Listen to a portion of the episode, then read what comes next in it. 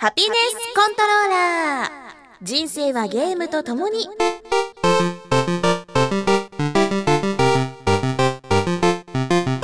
この番組は FPS から美少女ゲームさらには洋ゲーまで私 DJ みすずの生きる糧となっているゲームについてご紹介。かーやっべえ俺昨日から2時間しか寝てねえよ。俺なんか朝から水しか飲んでねえよ。僕ちくわしか持ってねえよ。私なんかここ何日か360しかやってないよ。そんなちょっと引くぐらいのゲーマーである私のお気に入りを次々にご紹介します。たまにはゲーム以外のことも話しますが大体がセットして。はっ!夢か! ハピネスコントローラーレベル23始まりました。23といえば私の年の数と同じですね。えーとだからといって何かこういいことはないんですけれども通常通り始めたいと思います。さて旬な話題といえばつい数日前に行われた3月18日のゲームファンイン福岡 GFF のイベントです。私はこの GFF 今回は運営チームということで参加してきました。主な業務はですねえー、ステージステージ管理と楽屋管理。まあステージと楽屋を行ったり来たりしてゲストさんをお迎えしたりとか、まあ、ステージをちょっといろいろ整えたりとかするようなそんな仕事です。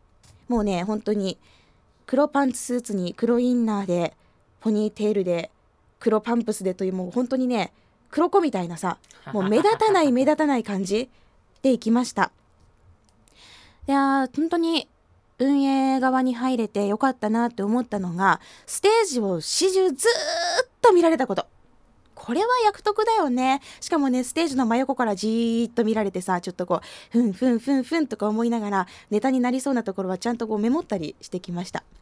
さあさあさあ、さて、お客さん側で来たディレクターは、お客さんで行ったんだよね？あの、ステージの横からみすずさんがはみ出はみ出してるのを見ました。はみ出してた？え、そんな乗り気だった？私。あのー、結構前の方の席にいたんですよ、はあ、だからステージ袖のさらに向こうにいるミスさんがあなんか見てる見てるって。あー、乗り出してたか。そっか。いや今回はね本当にこれまでの GFF とは違ってまあクリエイター志望の方向けというわけじゃなくて、えー、まあなんていうのかなプレイヤー向けにイベントが構成されてたんだよね。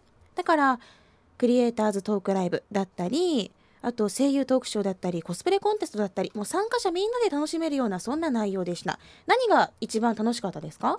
うんやっぱりコスプレコンテストは盛り上がりましたね。そうですね。ちょっとコスプレの時がね私バタバタしててあそうなんですか。あんまり見られなかったんですよね。あそれ損してますよもう。えっと、はい、おばあちゃんの話をしてる子がいたのは いた。なんかねスカートのスカートをふわっとさせるために、うんうん、おばあちゃんの面会時間中におばあちゃんと一緒に綿をスカートに詰めたっていう話だけは覚えてる。いたでしょそんな子。ですね。やたらおばあちゃん推ししてました、ね、でしょ？いやまあ私が一番面白かったのはやっぱりクリエイターズトークライブですね。志倉千代丸さんと須田剛一さんのお話が本当に楽しくて、えー、ロリポップチェーンソーすごく買うのが楽しみになりました。日野さんからロリポップチェーンソーってバカゲーですよね？って言われた須田さんが「あはいバカゲーですね」って肯定してたのがなんかちょっと面白くってまあグラスホッパーといえばちょっとそういうねあの癖のあるというか独特なものが多いのでこのロリポップとても楽しみにしています。私そういえばグラスホッパーのゲームって知らなくて好きだって言ってたのがミシガンっていうゲームだったんですよね。最近ゲームの整理をしていてミシガンがグラスホッパーマニファクチャーのゲームだとしてすごくこうおおという驚きを感じました。私初めて FPS 視点のゲームを楽しんだのは、まあ、記憶にあるのがミシガンが最初なんですよね。まさにエログロの両方を楽しむという本当に特殊なコンセプトの面白いゲームだったのでこれまた最近やり直したいなと思ってます。で志倉千代丸さんまあすごいイケメンだともうすごいお膳立てをされてからの登場だったんですけどすごく喜んでましたよ。うん、いやどうしようイケメンもうちょっともうちょっとイケメンって言ってくれたら俺出るんだけどなとか言いながら待機されてましたね。で出る時もいやいやどうもどうもみたいなちょっと嬉しそうな感じで ドアップで映ってました。まあ、イケメンだよね。あれで41歳だよ。すごくない？ね。うんっていうか小島監督も49歳って聞いてびっくりしたしクリエイターって若いよね。須田さんも43とかだっけ？で志倉さん41でしょ？小島監督49でしょ？やっぱあれかな？好きなものを作り続けるとか好きなものばかりをずっと見続ける。まあもちろん苦労もあると思うけどそういう人って若いのかな？あ私どうしようなんか30前とかよく言われるんだけど23なんだけどな。まあまあいいや。さてさてゲームファン in 福岡。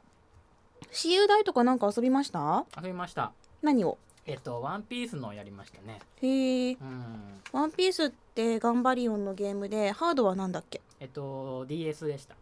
あ対戦台になってたやつか。うんうんううんん、うんうんうんちょっと僕は時間合わなかったんですけども、うん。クリエイターさんとも対戦ができたという感じでですね。へえ。時間合わせていけばよかったなと思いました。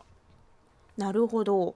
私はゲームの私有は全く触れなかったんですけど、うんうん。まあでもねそのステージと楽屋の管理の合間にちょこちょこその会場の方に行ってステージを遠くから眺めてみたりあとまあコスプレルームコスプレコーナーをちょっと覗いてみたりあと展示物を見てみたりして結構楽しみましたうんでねそうやってちょろちょろしてる時に、まあ、23人話しかけてくれる方もいて「みすずさんですよね」って「ハピコン聞いてます」って「360自分も応援してます」っておっしゃってくれる方が、ね、あの数人いらっしゃってお嬉しいなと思いました。でそのお便りとツイッターでも目撃談が来てましてちょっと嬉しかったので読んでいいですか？ここだけ。うん。じゃあクレフさんからのメッセージです。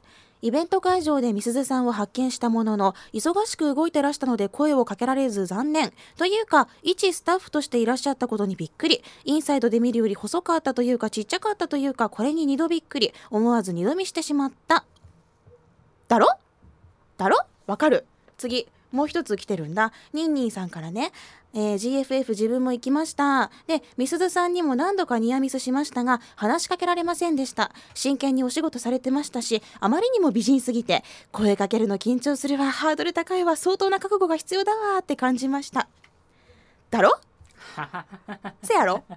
せやろ？これね一回使ってみたかった関西弁なんよ。せやろって。やろ？そうなんよ。あのねちょっとね私動画映り悪いよね。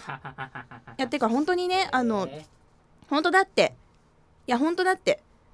実物の方が可愛い自信があるもん。本当だよ。もうこれはね私見てくれた人にしかわからないっていうことでまあ声をかけてくれた方。あと、まあ、クレフさんとニンニンさんはその私の秘密を知っているということでまあちょっと嬉しいよね。まあでも2人だけですからねまあでも2人中2人がこう言ってるって100%だよ。100%10 割の人がそう言ってくれてるっていうのはもうすごい実績だと思うんだ。なんか言えよ。はいはい他になどんなんがあったんですか？もういいです。もういいです。GFF のお便りっていうかそのお話はこんな感じで来てました。また来年きっとパワーアップして開催されると思うので今回ね来られなかったっていう方すごいね遠くから来てる方たくさんいらっしゃいましたよ。東京から来たっていう方もいらっしゃいましたし、うん、まあ来年ねこういったイベントをしてほしいとかあれば、うんうん。あの GFF まで多分メールとか送ると、うんうん。うん、ちゃんと意識してくれるんじゃないかなと思います。あと今回の様子はですね、はい。えーラブ FM が運営している天神サイトでも掲載されますのでよければご覧ください。あそうなんだ。そうなんです、へえ、はい。分かった。見る見る。私映ってる？いや映してない映してあいない。あ映してない。分かりました。私あのー書きます、はい。はい。というわけでゲームファン in 福岡本当に今回はイベントらしいイベントということでこれまでにないリ感じでリニューアルされていました。ぜひ来年また時期が近づいてきたらその時にハピコンがまだ続いていたらご案内しますので遊びに来てください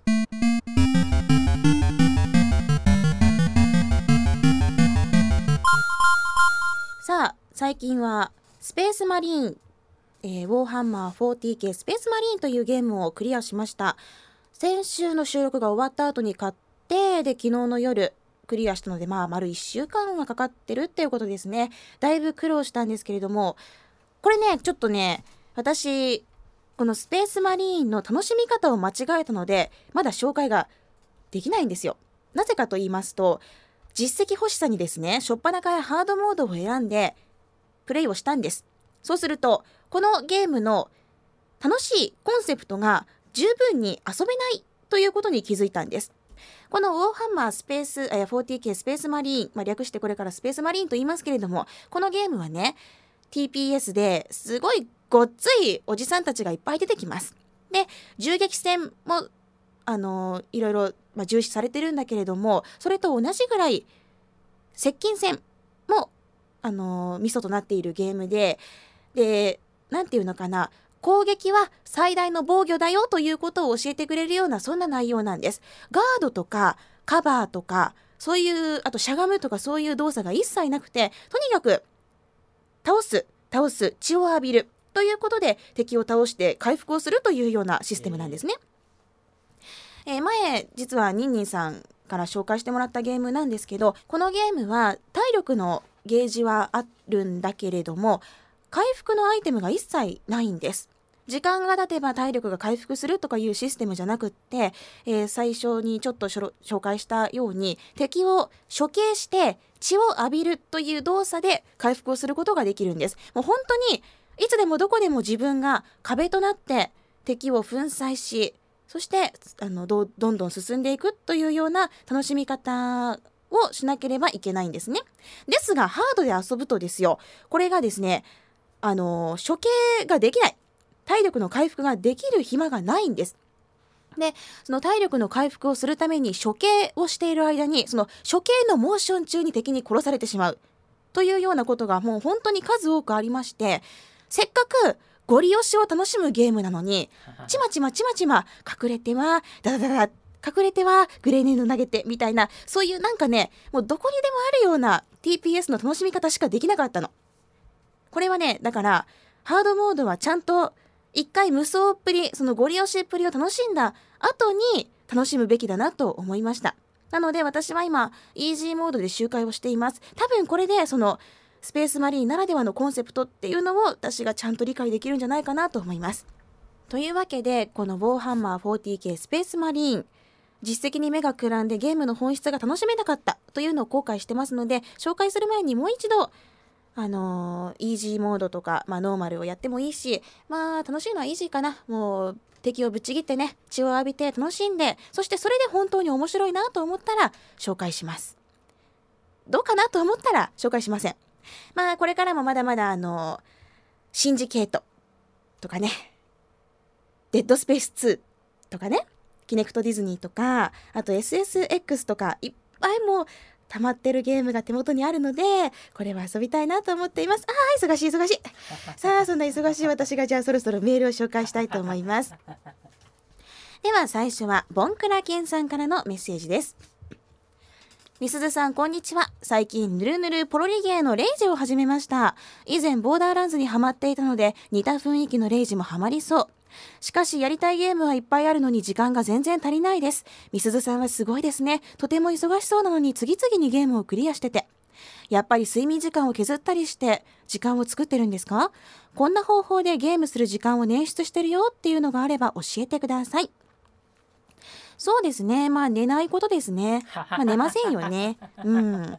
基本的に1本のソフトはできれば3日で長くても1週間以内でクリアをしたいという思いがあります。てかそうしないと次にねもう本当に溜まっていくからさまあ寝ない？あの他の方法できれば他？他はまあ友達を振る力をつける。どっか行こうぜとかも行かない。とかね。あの交際しない。っていうのはやっぱ強いと思います。だって私あれだよ。出張に行ってみんなが打ち上げとか行ってさ20人ぐらいぞろぞろ行く時に「あすいません。私ちょっとゲームするんで」って言って断るからね。もうちょっと健全な回答をいやいやいやいやこれ大事だって。例えばほらそのご飯食べながらアドベンチャーゲームをやるとかさお行儀が悪いよ。なんてこと言うの？お行儀が悪いよってそれ先週の私やんけ。まあそんな感じです。ボンクラケンさんも一人でゲームを楽しむ力をつければ。うん。何本でもクリアできるさ。大丈夫。360ユーザーがついてる。さあでは続いてはウーシーランさんからのメッセージです初めてメールを送りました。この番組の常連のフレンドが聞いていて自分も聞くようになりました。僕は男なんですが作家のアラン・ウェイクさんが好きで彼を見るとドキドキします。アバターに I love アラン・ウェイク AWT シャツを着せたりしてました。この気持ちは何ですか？まさか恋なんでしょうか？ぜひみすずさんに教えてもらいたいです。うーん夢に出るとかあとまあ奥さんのアリスに嫉妬するとか、まあ、ついアラン・ウェイクって入力して Google で画像検索しちゃうとかするんだったら恋だと思います。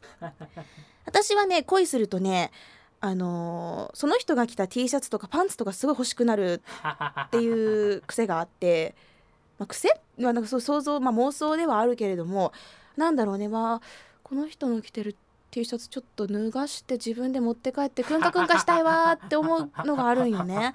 まあ、あのパンツっていうのもそのズボンのパンツじゃなくて、まあ、ズボンは私ズボンって言うからファスナーはチャックって言うからねあのパンツっていうのもパンツの方でまあ盗みたいとか 思うこともあるよね。まあ、ここまで来たら恋だと思う。あの普通の変態ですけど大丈夫ですか？そう？はいあ本当？いはいやでもねこれは多分そこまでしたら恋だと思うよ。だからアラン・ウェイクさんがすごい一生懸命ねあの夜懐中電灯を片手に走る走るはあはあ言ってるその時の T シャツが欲しいと思うならウーシーランさんは恋をしています。同性愛か。私ちょっと詳しくないけれども否定はしない。だからまたウーシーランさんあのアラン・ウェイクねアメリカンナイトメア遊んで会いに行ってあげてくださいね。さあみんなも恋路を応援しようというわけで続いてはラジオネームファーブルさんからです。えー、はじめまして、ファーブルと申します。いつも更新楽しみにしています。レベル22でドラえもんさんがおっしゃっていた人生の実績解除ということですが、FPS ユーザーにおすすめの実績があります。初めてディズニーランドに行った時の話なんですが、正直ディズニーとか興味ないし乗り気しないなと思っていた時期が僕にもありました。ランドの中ほどに西部劇っぽい小屋があったので、あれ何？と聞くと、あーなんか射撃ゲームがあるらしいよ、行ったことないけど、との返事。えーなんとそこには赤外線ウィンチェスターがずらっと置いてあり、瓶などの固定ターゲットからネズミなどの移動ターゲットを撃ち抜く。というものでした。そして10連続、10発連続でキルすると、実績、西部切ってのガンマンと保安官バッジがもらえるという素敵な仕様。もう行こうよ、パレード始まるよ。あともうちょっと見てて。次はあの瓶全部割ってみせるから。ははほら、今のオーバーキルだね。次は人のやつでキルターキラー、キルタキラーだよ。バッジをくれるお姉さんの冷たい視線にも動じず、見事26枚のバッジを手に入れました。とのことです。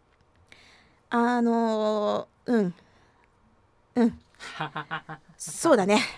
あちなみに、その、 multikill overkill とか killtacular っていうのは Halo の multikill っていうちょっとあの次々に敵を倒すみたいなそういったメダルがもらえるのがあってねその名前があの2発で double kill 3発で triple kill。で overkill killtacular killtrocity killimanjaro killtastrostrophe killtastrophe killpocalypse killionaire という風に続いていくんです。まあほらあれだよ。えいファイヤーアイスストームダイヤキュートブレインダムドジュゲムばよえーんみたいなもんだよそう思ってればいい。うん。あー。多分これね一緒に行ってるの彼女が友達だと思うんだけど わ大丈夫かな？別れ話とかにならなかったかな？でもこれ行ってみたいよね。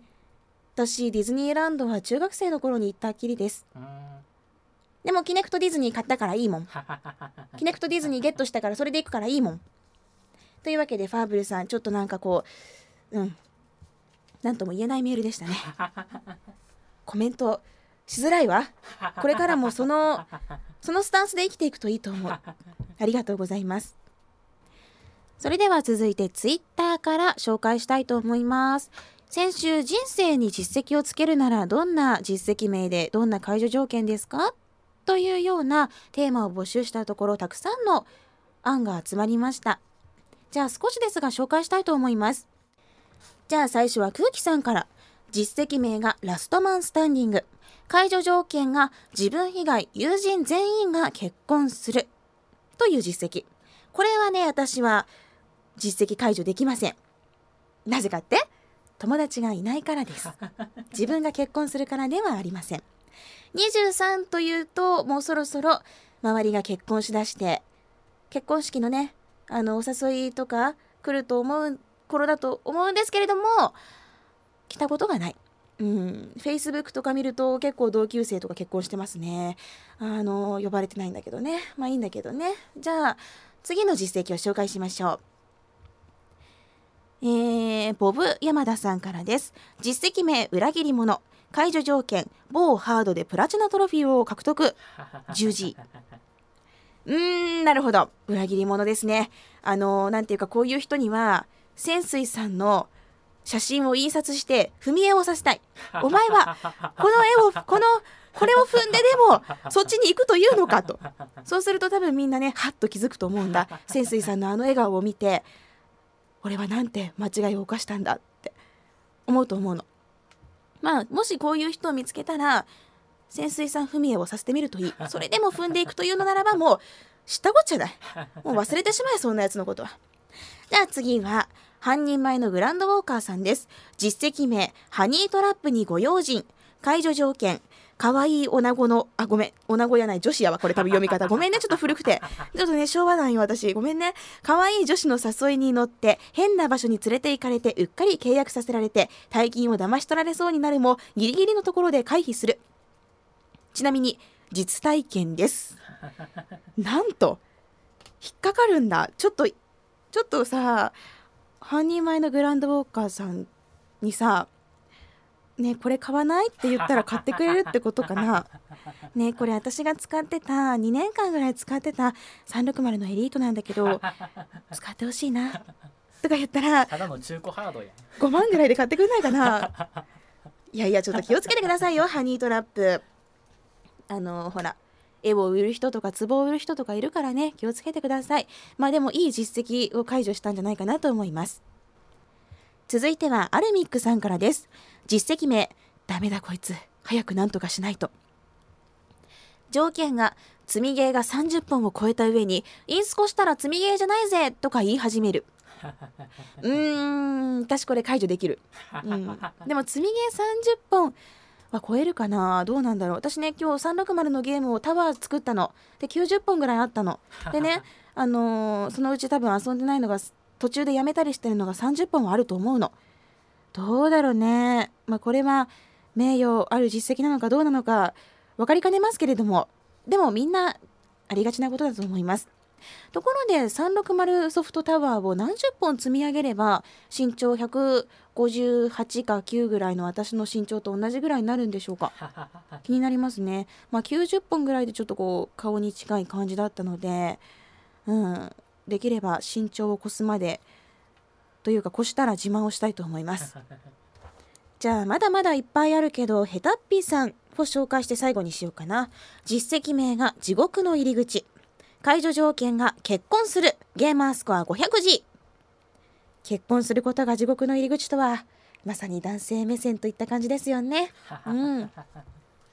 結婚は確かにお互いの愛がないと男性がただの ATM と化してしまうという恐ろしいものだと私は思います。でも私は結婚するか分かんないから大丈夫。そこ？みたいなねえー、解除条件結婚するで 500G かじゃあ離婚するでも 500G ぐらいくれてもらってもいいよね。うん。離婚の方が多分あの人生経験はうん積めると思うんだ。えー、うちのマミーはねバツイチで私にとにかく結婚しろっていうの。もう離婚1年ぐらいで離婚していいからとにかく結婚して席をね汚しなさいって言うんだ。で、まあ、23で今年24になるから、まあ、そろそろねってずっと結婚結婚って言われるんだけれどもできそうにないよ。ゲームだもんだって。でも私多分どうかな。結婚するって決めたらポーンってするタイプだと思うんだ。そうなったらこの実績500字解除かな。楽しみにしてます。まあそんな感じで人生に関わる実績たくさんの投稿をいただきました。もっともっと紹介したかったんですが今回はこのぐらいにしたいと思いますさあそれではもう一つありましたね。もう一つはギアーズ総選挙です。ギアーズ・オブ・ウォーに出てくるキャラクターで誰が好きか誰がセンターを狙うかという投票なんですがまだ途中経過ということでちょっと発表したいと思います、えー、中間発表での1位がベアード。2位と3位が同点で、えー、カーマインとドムです。まあここら辺来るよなって言った感じですよね。あんまりひねりがなくて。というかもう本当にもう前田敦子大島優子みたいな本当にそういった感じが並びましたね。そうなんですね。そうですね。ベアードカーマインドムこの他にもホフマンだったりアーニャあとティッカーセロセロンベルセルクジェイスといった風に票が分かれています。まだまだ投票していないという方まあ、この調子だとベアードになりそうなんですけれどもぜひ投票をお願いします。ハピコンタグに送ってくださいねそしてそしてハピコンタグを覗いてみると今デッドスペースが静かなブームになっているようです。嬉しい。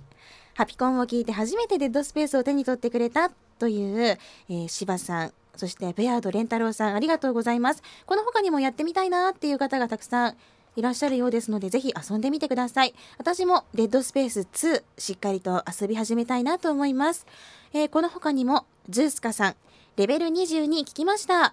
みすず姉さん必死で実績中ではないと言っていたけど実績が消えた時のツイートを見る限りかなり実績中だな。やんなことないよ。iPhone 持ちだと思いますがマイクロソフトから公式で XBOX ライブアプリが出ています。実績の確認メッセージアバターの編集などができますよ。使ってるかな？はいこれはもうリリースされた時から使っています。別にね実績を外から確認することはないんだけどたまにこう暇な時にアバターを着替えさせたりとかして楽しんでます便利だよね。iPhone アプリでもこの Xbox ライブアプリ登場してますよ。検索してみてください。さあそして一つねかわいそうなツイートがあったので紹介したいと思います。アルミックさんからです。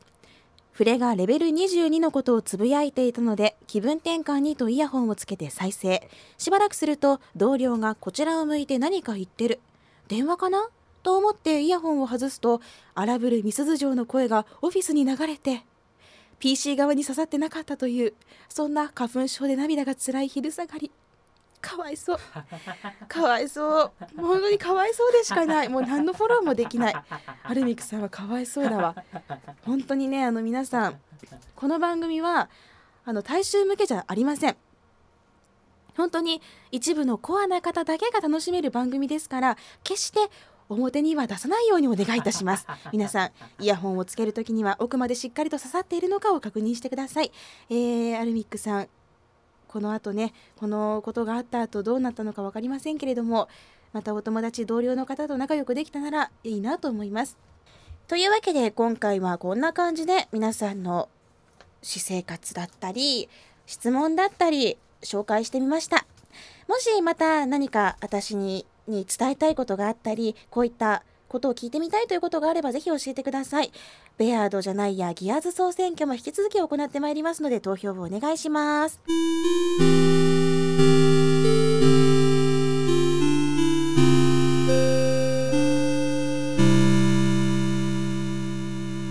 そろそろエンディングです。番組の最新情報はラブ f m のホームページからチェックしてください。ホームページの URL は lovefm.co.jp http コロンスラッシュスラッシュ lovefm.co.jp です。パソコンかスマートフォンからアクセスすると、ポッドキャストのコーナーがありますので、そこからハピネスコントローラーを選択してください。メールフォームや私、みすずのブログへのリンクもあります。